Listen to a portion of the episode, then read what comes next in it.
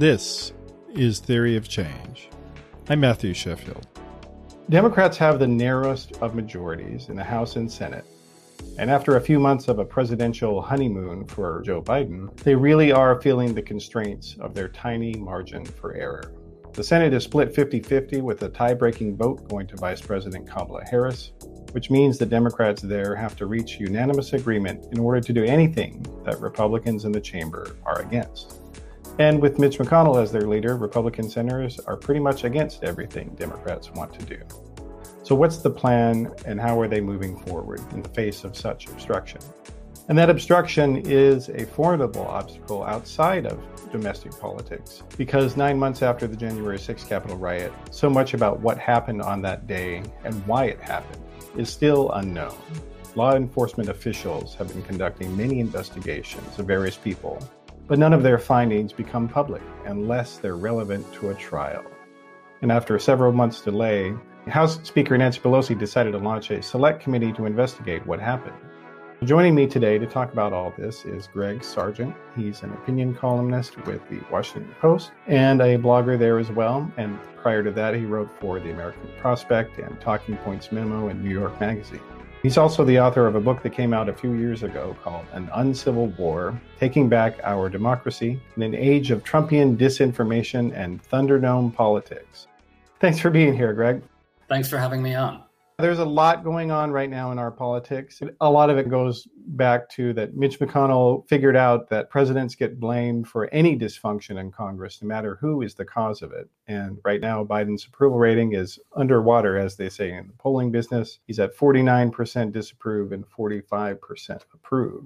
What's happening here for Democrats? They're at a logjam and they have to get through it somehow. Yeah, that point is really right on and very important McConnell really understood in a way that I think Democrats still don't quite understand that if Republicans can gum up the works, no matter how destructively, it won't matter. The party in the White House takes the blame because the president's in the news all the time. People just see a mess in Washington and shrug and say, they just can't get it together. Why can't the president crack his whip and get them all into shape? And so exacerbating that right now is the battling among Democrats to get this Build Back Better bill passed. And that coming after the pullout from Afghanistan, in which the headlines said over and over that it had been executed incompetently and so forth and so on, is really playing into that McConnell dynamic in a way that he could only dream of. Yeah. And I think a lot of people are aware that Democrats have a, a majority in the House and the Senate, but they don't even know how narrow it is. And so that's really it's something that they're working against because a lot of people I see it all the time people on Twitter saying why can't the Democrats just pass something in the Senate? They have the majority here. What's wrong with them? And don't forget um, the filibuster of course. A lot of people don't really understand that the filibuster prevents a majority rule which uh, yeah. you know is a pretty critical aspect of why things are the way they are yeah, exactly. I'm going to just go to a column here that Greg published yesterday over at the Post, and we'll have it in the show notes. But basically, the headline of the column is Joe Manchin and Kyrsten Sinema are forcing truly terrible choices on Democrats. And basically, what you're saying here in, in the column, Greg, is that they're trying to force Democrats to choose between two of their big priorities. So, can you talk about what these two priorities are?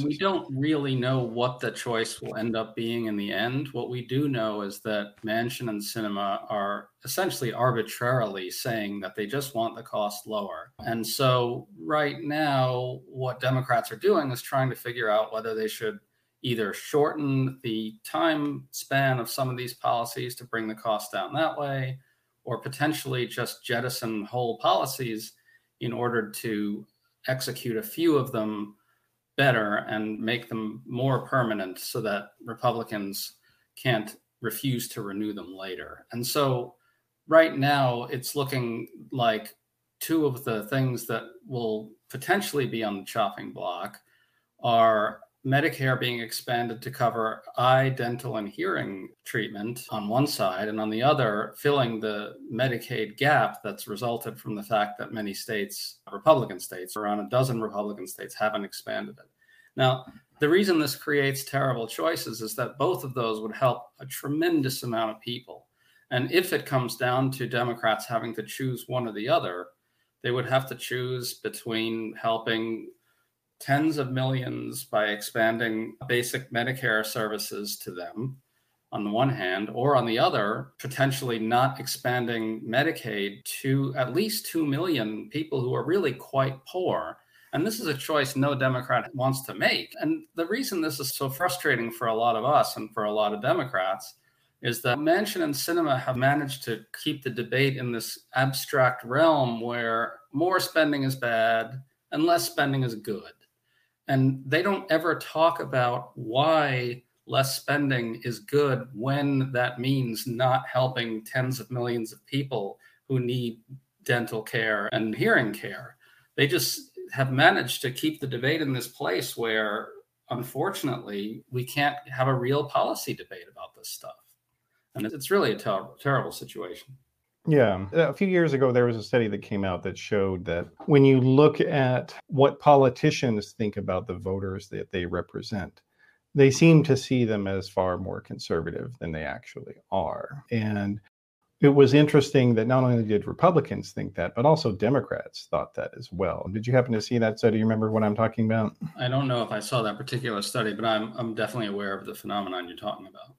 Okay, yeah. And basically, the thesis behind that was it was related to an earlier study which showed that public policy outcomes that we have in America are not really linked to voter sentiment. They're linked to large donors' sentiment because a lot of politicians don't really regularly interface with the public. They don't know what the public thinks about things. And the people that they predominantly are talking to, and seems like in the case of Kyrsten Sinema, the only people she talks to outside of her actual congressional colleagues are people at fundraisers.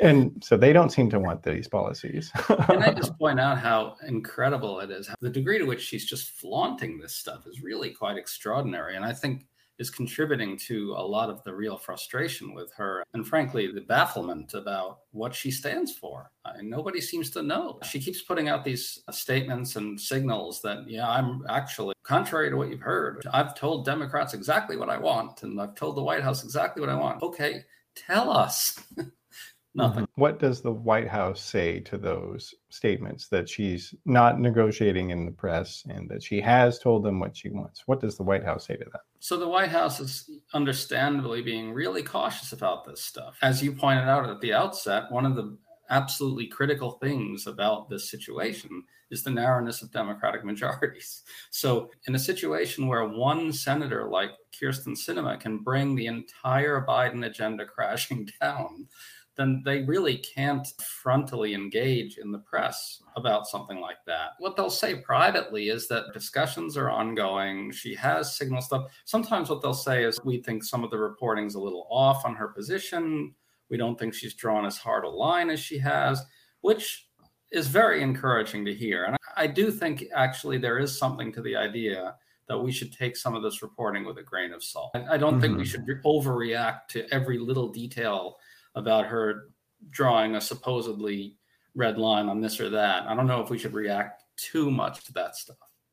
Yeah. And going back to the institutional problem that Biden and Chuck Schumer and other Democrats are facing that doesn't really get a lot of play in the mainstream press is that the Republican Party basically is opposed to everything. And if you look at the Republican Party's legislative outcomes during the Trump presidency, they were only able to come up with one unique partisan bill, which was the the tax cut bill. And yeah. you know, they'll sometimes talk about, oh, we had the criminal justice reform, but actually that was an initiative created by Democrats. They just went along with it. Can I make a point about what, what you just brought up? I, I think is actually something that is often missed. And it's a really crucial thing that you point to the fact that Republicans oppose everything always that Democrats are trying to do. That has an additional effect, which I think is really problematic for Democrats. And it's this it, it becomes understood by the press that Republican opposition is just a given. And then the result of that is that it just fades into the background as a factor in the story. And that has a couple different negative effects, I think, for both Democrats and for public understanding. One is that because Republicans always do this, it's no longer news and it's no longer noteworthy or even something that gets talked about how radical and crazy it is of Republicans to simply oppose everything always. And so that just disappears, it literally vanishes from the conversation. And the second is that against that kind of backdrop, it's almost like that becomes a background condition of our politics. And and against that backdrop, Democratic infighting becomes the only story. And, and I think that's really a problematic dynamic. And, and, and a bunch of us tweet about this pretty regularly. We try to point out that Republican conduct is a thing that should be scrutinized also and shouldn't just be accepted as like a natural and inevitable fact of life. Mm-hmm. Yeah, and I think that's it's certainly correct that it's not news that they're doing this and maybe there's some disinclination. But I think one of the other factors is that what people may not know is that a lot of the reporting out of Capitol Hill, inside gossip and things like that, actually comes from right wing Republicans. They're the biggest leakers on Capitol Hill. In the Trump White House, Steve Bannon was the number one leaker leaked almost more than everybody else put together. Well, you um, know this universe better than I do. And so, to some degree, they don't want to burn their sources because how various reporters know what's going on is that, well, the, some of the most extreme and crazy members told them what was going on. Right. Uh, I think that's a really crucial point, right? Like it's, it becomes very hard for reporters to tell the basic truth about Republicans because if you do that, it's going to be mm-hmm. very negative and it's going to cost them sources. One thing that that I've been noticing lately that I, think is going to become more of a thing going forward is that you start to see you're starting to see news accounts basically register the fact that if Republicans take the House, they'll almost certainly impeach Biden. And so we know that there's pressure on McCarthy to commit to this already. This has been reported. But what doesn't come through in the coverage is how insane that is. That they would decide well in advance to impeach Biden basically because he won the 2020 election. And so the result is that the coverage just treats this neutrally as just a base. It's just like they're observing the sunrise or something. Republicans are going to impeach Biden. if Republicans win the House, they'll impeach Biden. It's basically a fact at this point, and it just gets treated like something normal. And by the way, mm-hmm. I should say this is not like a bunch of just backbench crazies saying this. It's being discussed at the very highest levels of the House Republican Conference. So it's not the same. The both sides take will always be something like, oh, look, this Democrat and that Democrat said they wanted to impeach this Republican president. But here we're like, we're 15 months or so in advance. Republicans at the highest levels are talking about impeaching Biden automatically. And I just think that's just Mm-hmm. That's just deeply misleading to people. Now, to some degree, I think you could say that Democratic leaders ha- have some responsibility for that not being talked about because, oh. to a large extent, the press only repeats things that the the leaders say. And if the Democratic leadership doesn't talk about Republican obstruction on a regular basis, then what angle would there be for news, quote unquote? Oh, 100%. I think that's a really important point, And it's one that a bunch of us have made regularly, which is that both the press and Democrats have a responsibility to level with the public about what's happening with the Republican Party now. And you put your finger on an important point, which is that Democrats generally refrain from going hard into this stuff. And, and that's a source of eternal frustration for, for people in my space and a bunch of us, like Brian Beutler, Crooked Media writes about this pretty regularly and very eloquently. Democrats should be leaning into prosecuting the case against Republican radicalization for a number of reasons. One is that they should be telling the public and their own voters the truth about what's happening.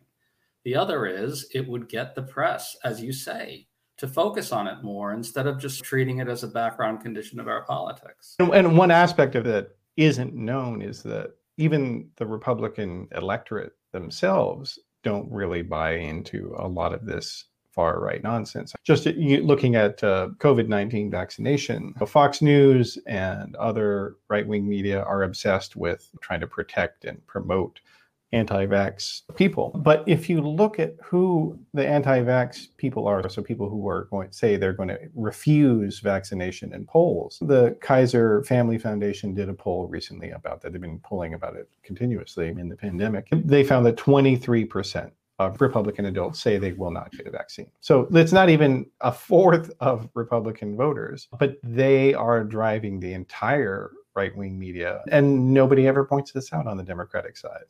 Yeah, I think that's right. And, also, that creates yet another problem, which is that, and, and I think that here the press is pretty directly complicit. And I guess you could argue that Democrats could force the issue a little more. But regardless, the problem is that the press often covers the vaccine debate as quote unquote polarized. Lost in that discussion is what you just pointed out, which is that even among Republicans, it's a marginal position. The anti vax position is a marginal position.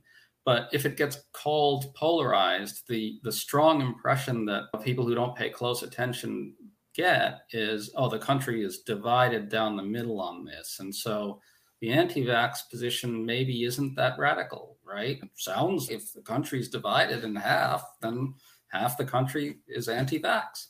And, and I, I do fault the press for that. This is really something that they should not do. It, you constantly see it too. It's very deeply baked into a lot of the coverage that we see. You'll have a poll that finds a 70 30 issue with large majorities of Democrats and large majority independents on one side and then on the other, large majorities of Republicans.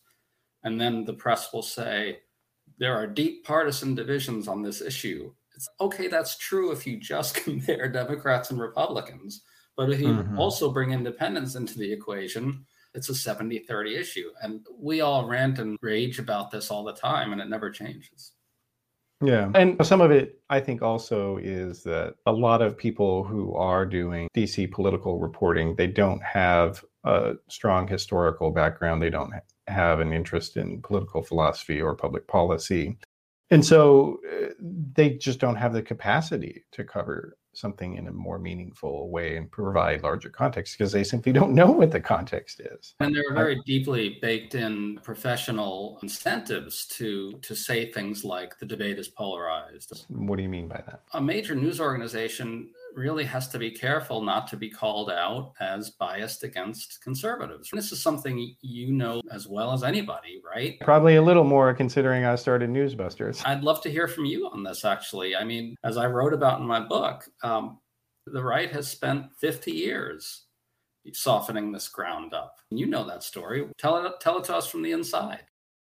So going back to let's say oh. before Franklin Roosevelt, the press basically was just a stenography service. So they would show up, they'd say whatever the person said who was the president. And then there were also partisan controlled newspapers. So you had literally the Springfield Republican or the Arkansas Democrat, et cetera. And over time, that people who owned these newspapers decided, why should we restrict ourselves to just one audience? And so they decided, we're going to be a newspaper for everyone. And so that's how the mainstream press kind of got started. And then after Roosevelt came along and started doing a lot of New Deal policies, which were extremely popular, you had a faction of people who really hated these policies, even though they were very popular. They were so popular that the West part of the United States, the western part of the United States, which was historically always Republican, it started electing Democrats, and that was never seen before. And so these anti-New Deal people decided we're going to have to start getting our voices out. So they started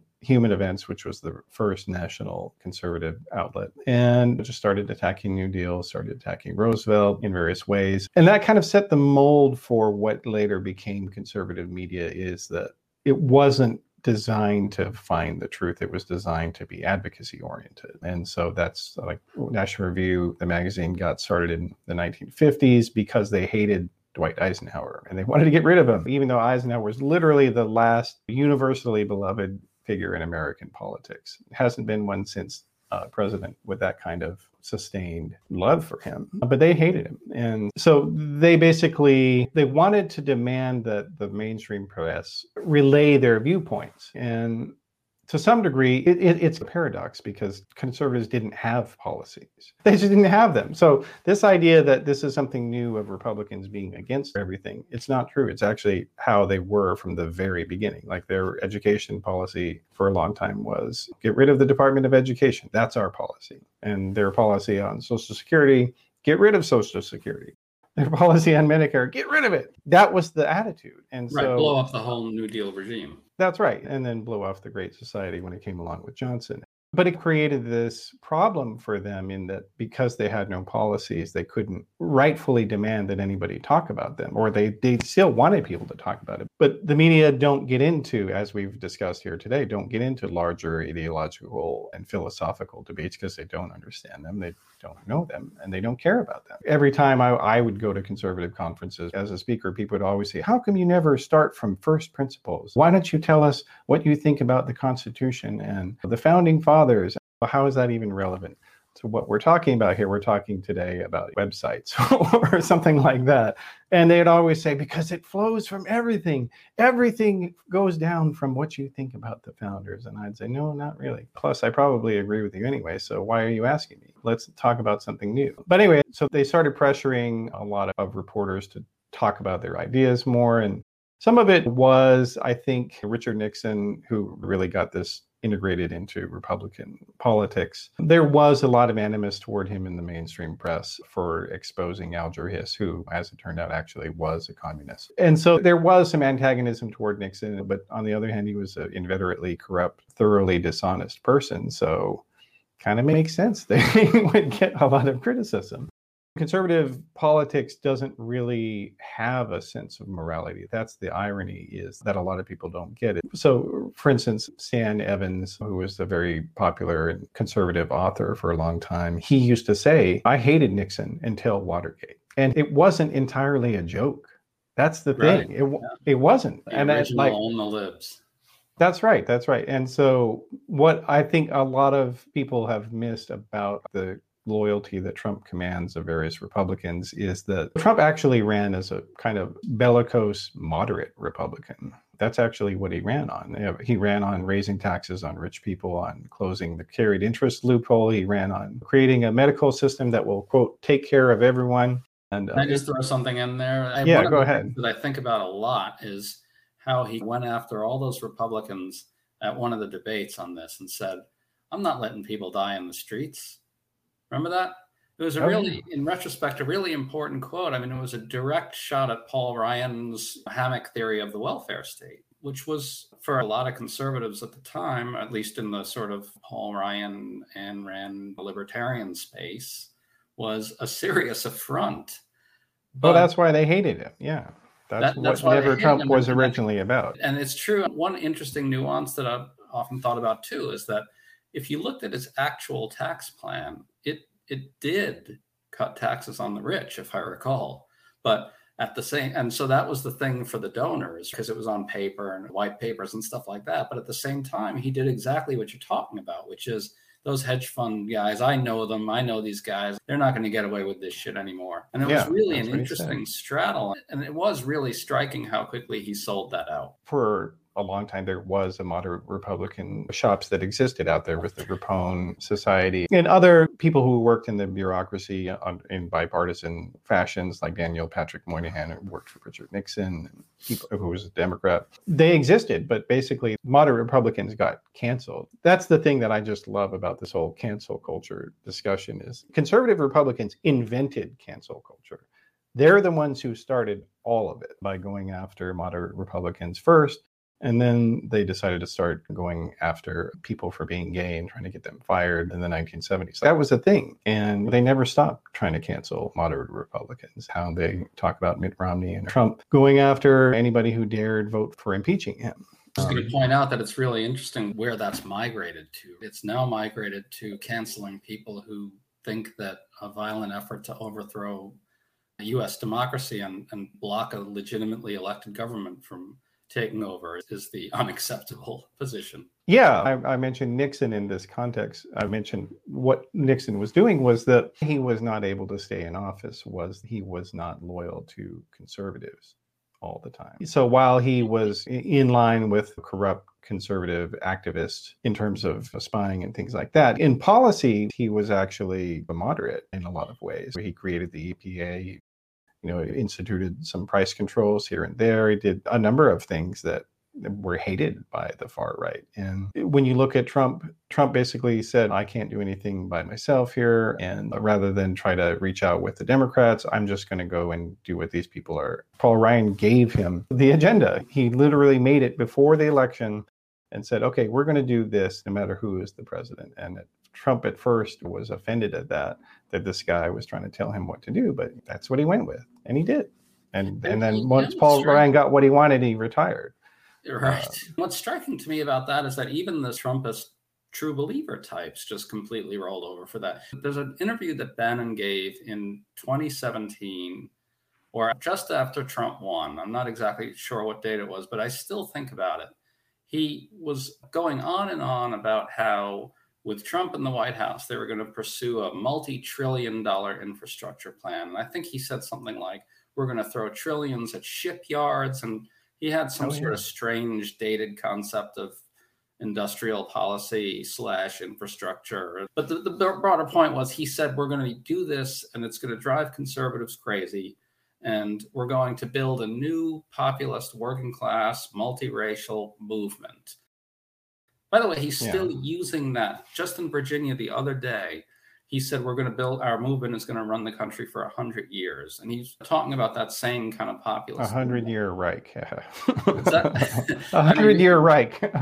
yeah, I guess that's that's it. But what's striking to me is that there's the guy who was the keeper of the Trumpist populist flame, and even he didn't really push for going after the hedge fund guys and so forth even after he appeared to believe in this stuff. He got immediately sidetracked into that Muslim ban fiasco. If you remember, mm-hmm. one of the very first things they did was put together the Muslim ban memo, and it was an utter disaster. It crashed. It was completely sloppy and handled terribly. They ultimately got some, they got it through, but what that shows to me as someone who is curious, I'm conservative populist curious in a way because they have a critique that in some ways is worth listening to. But what that says to me is that there's not really much to that ideology. All they really care about is is reducing the number of immigrants here and fighting about trade, but for nationalist purposes, because it's mm-hmm. they're demagoguing China. There's not an actual coherent theory underneath it all, even though they kind of posture that way.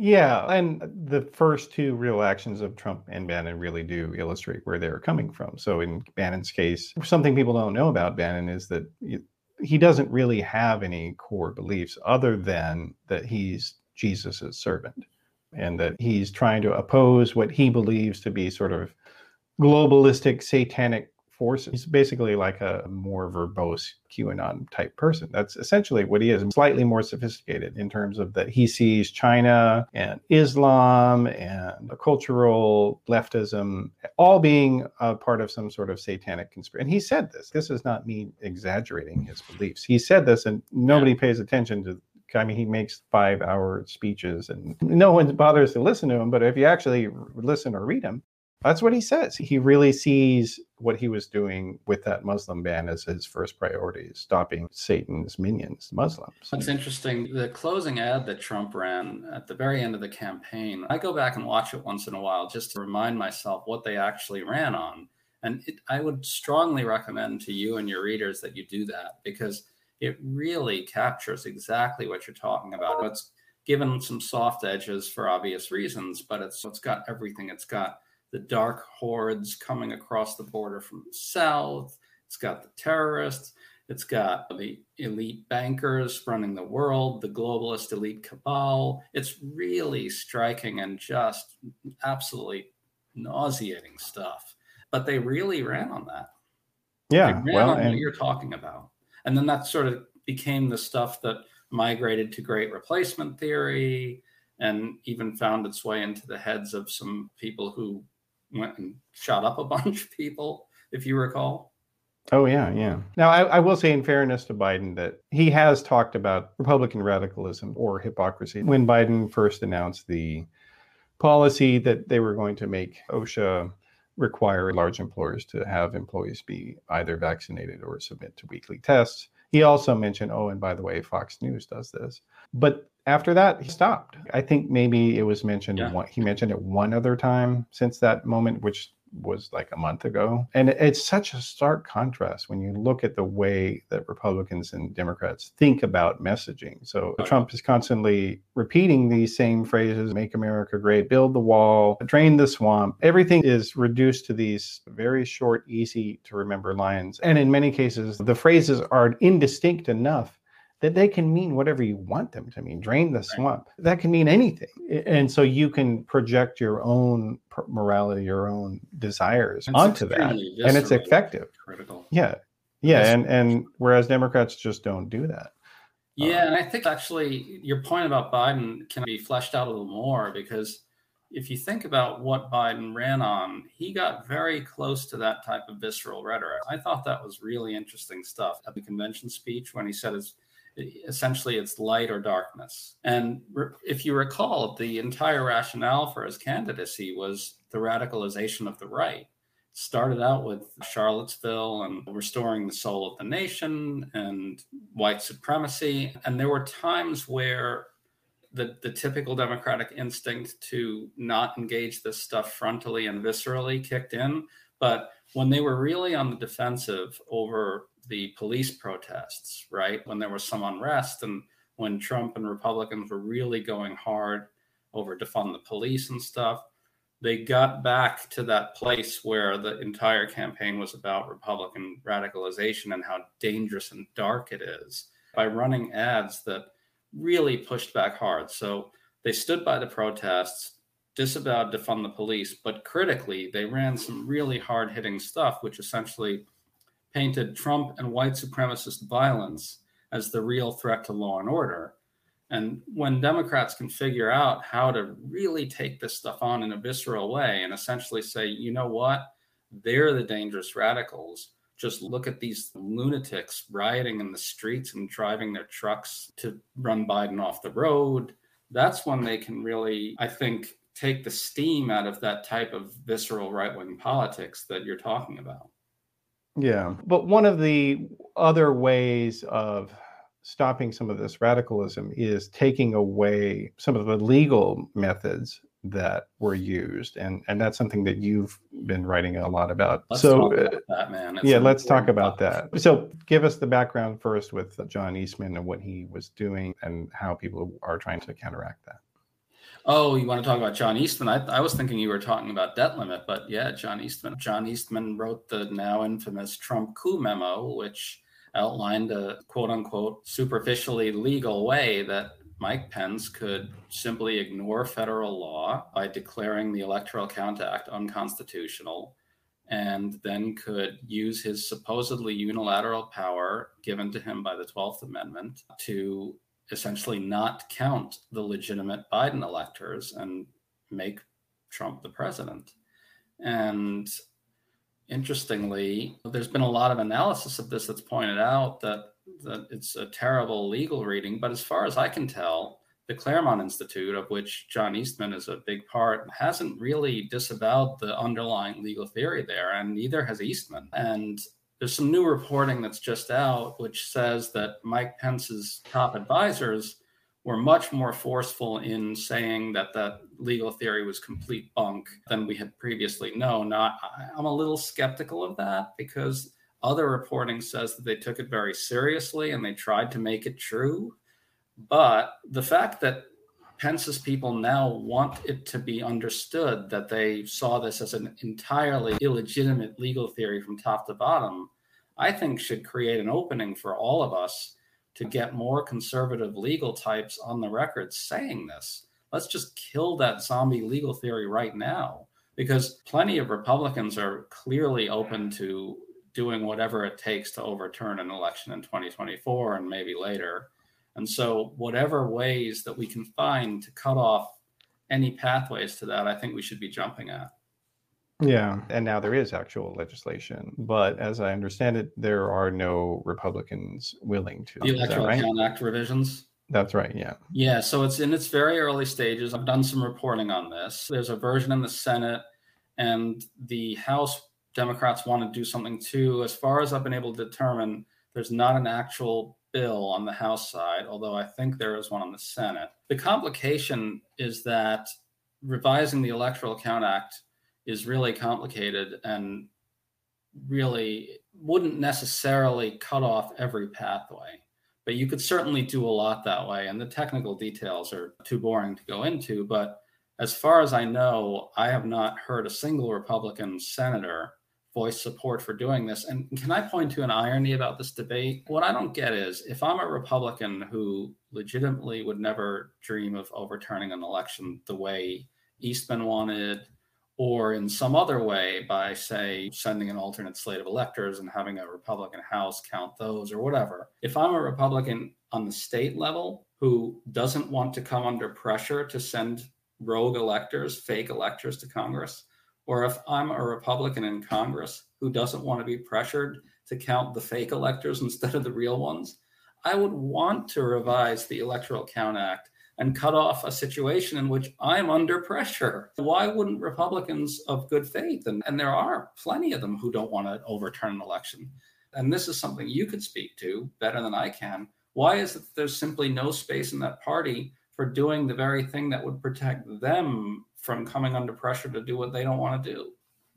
Well, I would say that the the reason they don't do that is that basically Republican politicians only think about their primaries. That's because in many cases, especially the House, but actually in lots of Senate seats, they're safe Republicans. Democrats are going to have a hard time running somebody in Wyoming or somebody in Idaho or Utah or whatever. And so the primary is the only thing that really matters to them. And for that reason, they're constantly afraid of being overthrown in a primary by some far right lunatic. You can just go through the list. There are, are so many Republicans over the decades who have been thrown out. For instance, Bob Bennett, who was a long serving senator from Utah, was voted out in the primary by Mike Lee. Actually, wasn't even a primary; it was their convention. So Utah Republicans have this very strange dual track system, but the far right in Utah was able to get Bob Bennett thrown out, and then and you have in Virginia where that happened, Eric Cantor was replaced. But the thing is, that sort of thing is possible, and especially in these midterm election primaries, which have very low participation. I think that a lot of progressives are not aware of is that the entire conservative organizing model is built on avoiding majoritarianism. And it's been that way from day one. So, right. Like for instance, you've got Paul Weyrich, who actually was probably the more influential than William F. Buckley in terms of Republican politics. Because he created the Heritage Foundation, he created ALEC, he created the religious right. This guy was just insanely productive. Can I just say that uh, it's one thing to avoid majoritarianism, and obviously there are plenty of ways to do that, right? Voter suppression or extreme gerrymanders and so forth, or malapportionment, which is already baked into the structure. But sure. but it's another. I just love the way we just accept it as a basic fact of our political life that right wing primary voters are going to insist that they are able to overturn a presidential election. Otherwise, the person who doesn't want to do that should be tossed out. We just accept this as it's a background condition of politics now. yeah, no, it's awful. But and here's the thing though, is this isn't a Trump thing. So I'm actually at Flux going to publish a column looking at the history of this that far right organizing was predicated before they took over the Republican Party on exactly what John Eastman tried to do. So the Strom Thurmond 1948 Dixiecrat candidacy, where segregationist Democrats who later became Republicans decided we don't like what this pro civil rights stuff is, we're going to start our own party. And they literally took it over the Democratic Party in the South. So it wasn't even a third party with the intent of throwing the election to the House and, and having it go their way and using um, their leverage that way. So that was the Strom Thurmond strategy. That was the strategy of George Wallace in 1968. And there were other people that tried this to varying degrees before ultimately the Republican Party kind of knuckled under in 1980. But that was also how they took control of the Republican Party as well. So, like in 1964, with Barry Goldwater, where the far right was able to make inroads into the GOP, they didn't do it through a majority of Republicans. And that's part of why Barry Goldwater got destroyed so badly in 1964 was that a lot of Republicans were like, I, I don't like this guy. And, and so that was uh, part of how primaries became acceptable to Republicans because Barry Goldwater, in many cases, was just appointed the nominee by conventions, by party insiders. And so a lot of Republicans were upset about that. And they said, I, I don't want to do this again. This guy was insane and I didn't vote for him. So let's have a primary. But anyway, so that's a long way of saying that majoritarianism has always been optional to conservatives in the United States. And it's because well, their program is fundamentally anti democratic. But the thing is, because this history isn't talked about, as you said, that people don't know it. And so, if you ask the average Republican voter, do you know that your party wants to eliminate the Department of Education? Do you know that your party wants to throw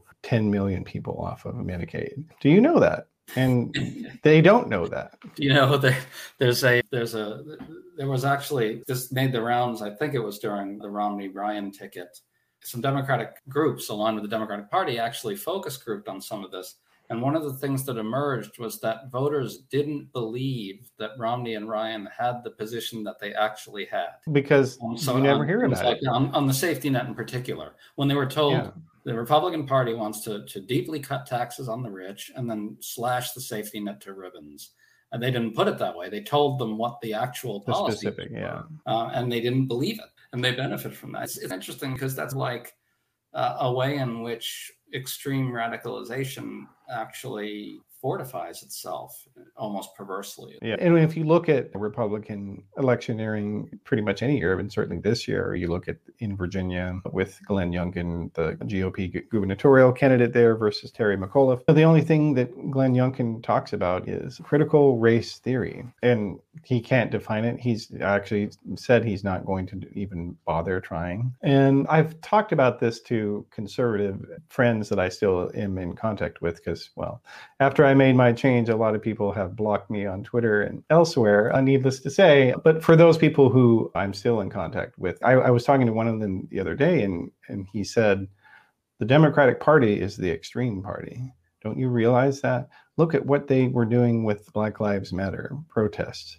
And I said, Are you aware that the person who shot up the police station in Milwaukee was a right wing activist? Did you know that?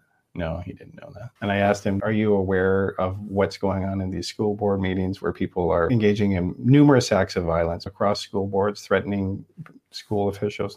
He never heard it. And there is a real information problem. People have talked to some degree about the, the prominence of fake news and things like that, fabrications. But in many cases, the crisis that we have is that people don't know things that are true and they've never you heard could, it. You could speak to this from having experienced the conservative media from the inside. I, isn't one of the crowning successes that they achieved to create this information bubble in which such things simply don't exist? Yeah, but here's the paradox they weren't actually trying to do that.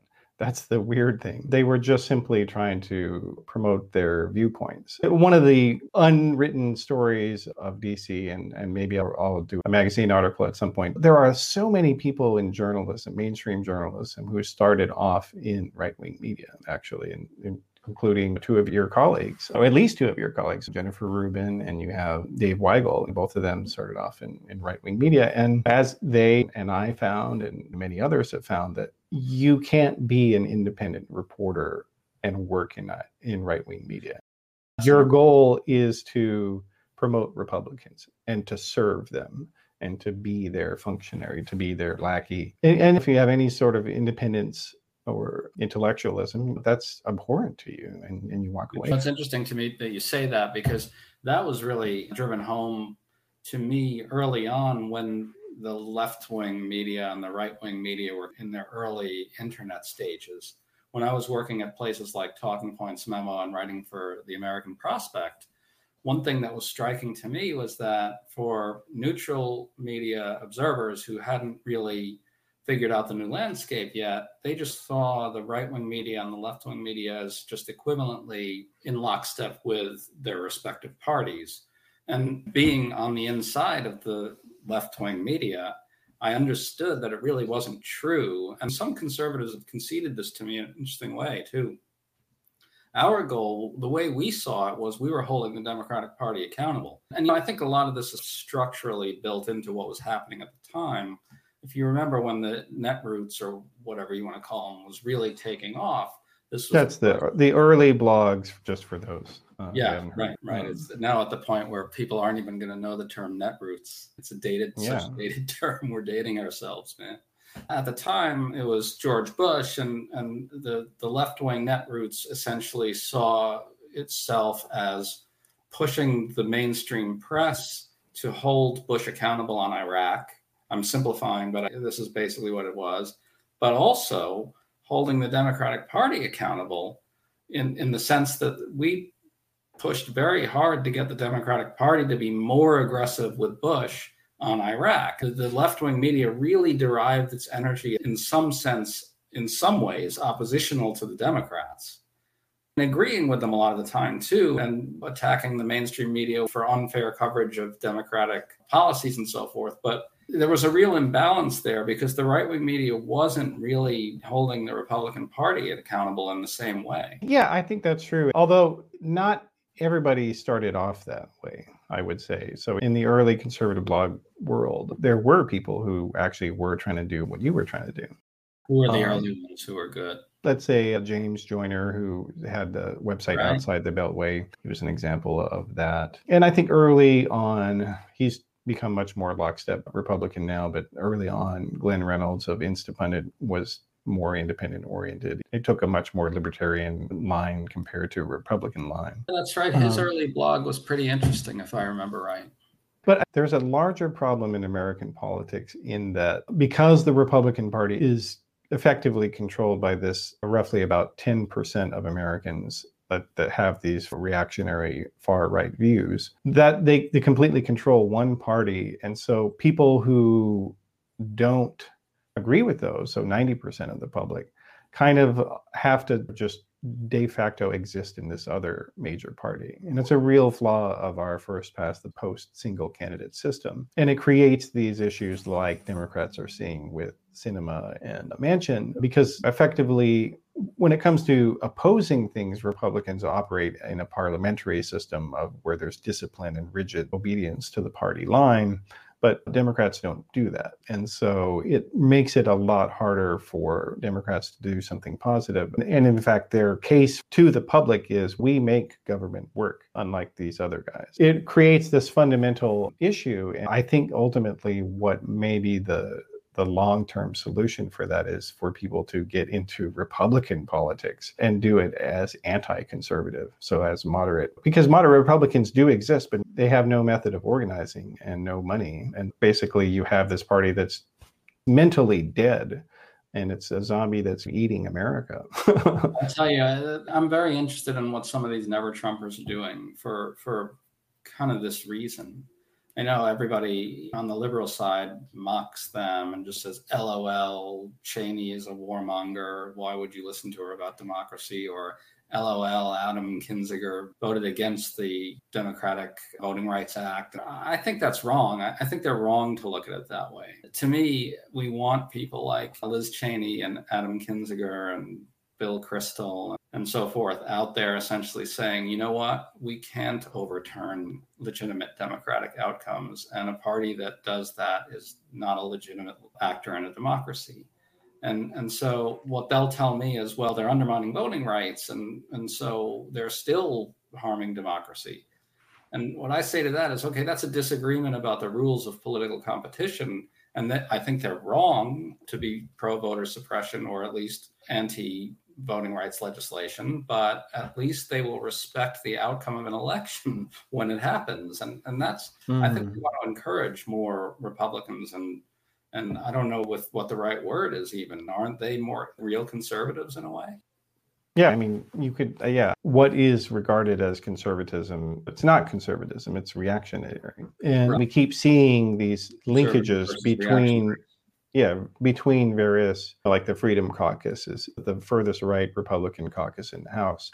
Many of their members have links to our friends with white nationalists, our friends with neo Nazis. They promote them, they go to their events. So to call somebody who does that a conservative is ridiculous. That's the paradox, though, is that for people who want a stable government that is more responsive to public needs. It's an emergency situation, but at the same time, people also don't want you to freak out about it which it's weird like how can you have an emergency? But i guess on the other hand if there's a fire you shouldn't be running around and screaming like your head's bleeding. So that's the situation we're in right? And it's all exacerbated by what we started out uh, talking about which is the press's inability to register that deep asymmetry yeah, exactly. All right. I'm sure we could do this for a lot longer, but I don't want to take too much of your time here. Is there anything that you want to add uh, before we end the show here today that we talked about maybe before, but I, I didn't ask you? I would love to ask you how you converted,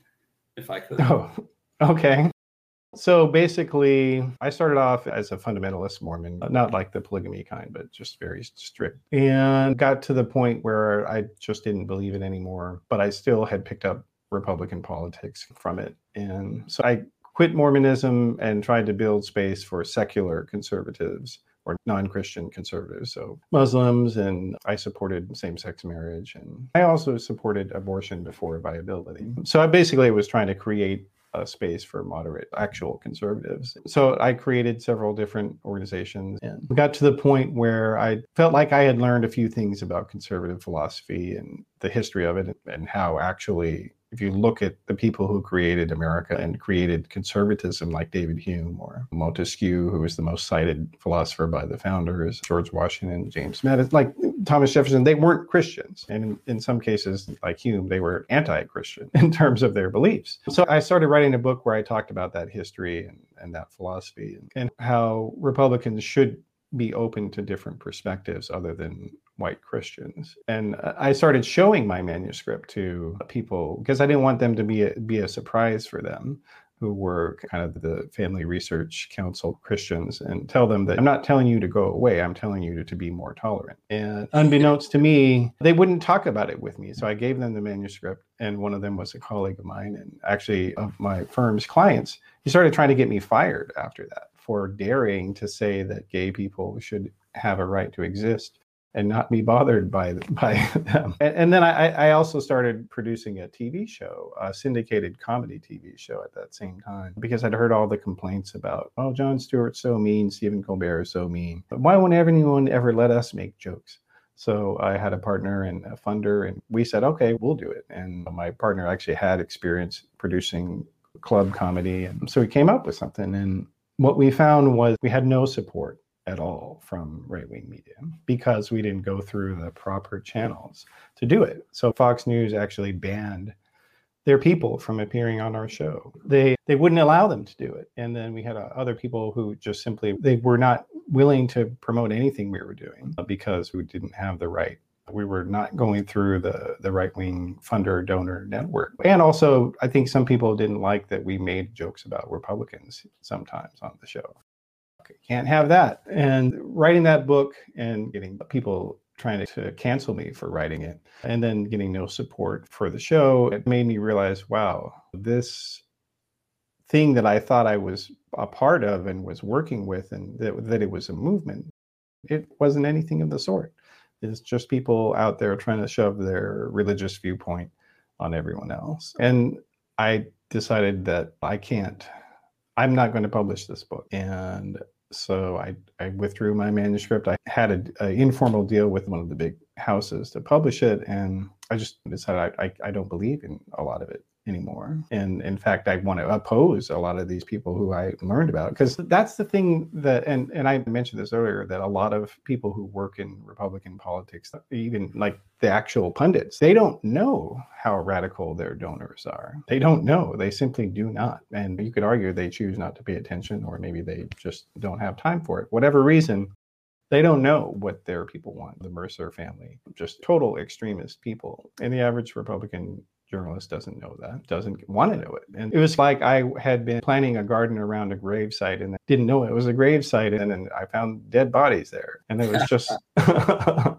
and it was just repulsive to me and so i walked away from it and and it's been hard to some degree because people in the mainstream press they don't know that i've built multiple sites with millions of readers and actually know what I'm talking about when it comes to right wing media. And I don't have an Ivy League degree or anything like that. And I never had a fancy internship or any friends that worked in various places that were editors. And it's been hard to some degree since I walked away from it. And the fact that I won't say that Trump did this because unfortunately that is something that has come in demand for some people who walked away from the Republican Party that they'll like Joe Scarborough, great example that this guy he personally was involved in promoting right-wing radicalism. He's never admitted it. He's never apologized for it. And he wants people who are on the center left to just think, "Oh, look at Trump did. Trump did this. Look at what he did." And that's a lie and I'm not going to lie. That's interesting. The Lincoln Project guys have actually been pretty forthright about this. In their own personal involvement? Yeah. You think? Yeah, yeah. Oh, okay. Um, I guess I haven't seen that. Unfortunately, his name is escaping me right now, and it'll probably come to you very quickly. It's the former McCain guy. Well, Rick Wilson has copped to it. He's admitted that white race baiting politics helped lay the groundwork for Donald Trump and that he had a hand in that, which I thought was pretty interesting. Okay, well, good. I yeah, for a while they were resisting that. Yeah, um, for sure. They, they were, yeah. And I think a bunch of us pressed them on it. I actually know Rick from the old New York days. He worked for Giuliani way back when. I don't think a lot okay. of people know that. Yeah, and he's only gotten worse since then, hasn't he? Yeah, quite. and people who, who followed him closely in New York, as I did, because I was working in journalism at the time when he was mayor mm. at the mm. very end, understood how crazy he was at the time. Well, that's yeah. I've heard people say that that he's hasn't really changed. That he's always been this this. Right. He's always been crazy, and he's always been really rabid about his critics, and he's always been a really pathological liar to just lie in the faces of reporters as mayor in a way that had not been seen in recent times up to that. Mm, okay. Makes sense. He fell in with Trump then, doesn't it? it does. It really does. And I don't even know if he knows how ridiculous his dissent has looked. I'm not sure he's capable of, of being aware of that. Probably not. Certainly not now, considering he basically is doing anything to get money to pay all his legal bills. Doesn't have time to look at himself in the mirror. yeah. Has anyone figured out how much he got to try and, and uh, run the, the Trump scheme to overturn the election? I think he said he got nothing. Actually. Did he say that? He's upset at Trump for that. Um, oh, right. right. Because he, he told him he was going to bill what like two hundred thousand dollars a week or some ridiculous. Right, he amount. was expecting a big payout, uh, right? Yeah, and in the end, got nothing. But this is classic Trump. If his lawyers lose the case, then he doesn't pay him. Why is it that people could have seen Trump do this over and over and somehow think that for them it's going to be different. Probably arrogance. you know, Michael Cohen, you know, Trump's former fixer who testified before Congress and you actually spoke to this in a very fascinating way, I thought. He said something along the lines of you can't underestimate the power of Trump's charisma. When you're working with him, you feel like you're part of something larger. And I'll just share something that when I, I used to talk to Trump back in, in the in, in, in the day when I worked in New York journalism, and in those days you could just call him up on the phone very easily. This was when he was doing all his real estate things. You could just call him up. You called at his office, just called straight to his office. No press people, no John Barron, no nothing. And he would get on the phone in three seconds every time because he wanted to talk to the press about his projects. He loved yeah. it. And he was the same guy, except without that kind of dark edge, which is, I, I think about this a lot. He was the same kind of fast talking, make it up as you go along, uh, scamming in every possible way he could, repetition, right? Rolling over inconvenient facts. It was the same guy, except without the darkness that we've seen since.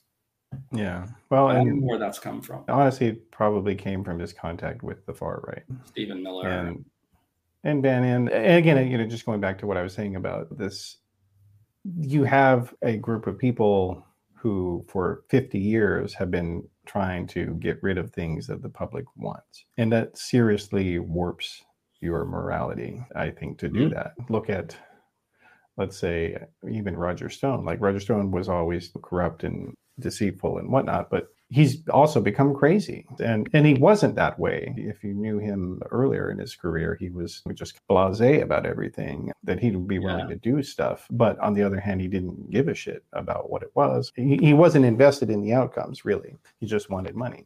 But now he works for Alex Jones and he has for a long time. And there's that moral aspect definitely doesn't get talked about. Yeah, I should probably qualify what I said before about Trump. He was the same kind of.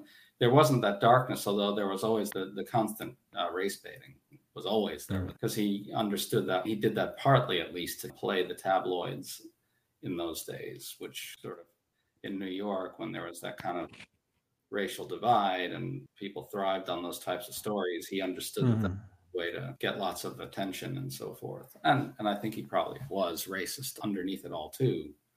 But it was never quite as dark somehow. It wasn't white nationalist. It wasn't I think that's an interesting point about it just being a fundamental fact of having come into contact with the darkness of the far right, man. I, it's a good thing you got out of that vortex. I definitely feel better in that sense. But if you're building a, a movement based on opposing the majority, you have to take your allies anywhere you can find them. Right. And so, in the case of Bannon, he knew what he was doing when he started promoting these various white nationalist people. He did that big article. He had, his uh, writer do that long article, uh, and that article was literally copy edited by neo Nazis.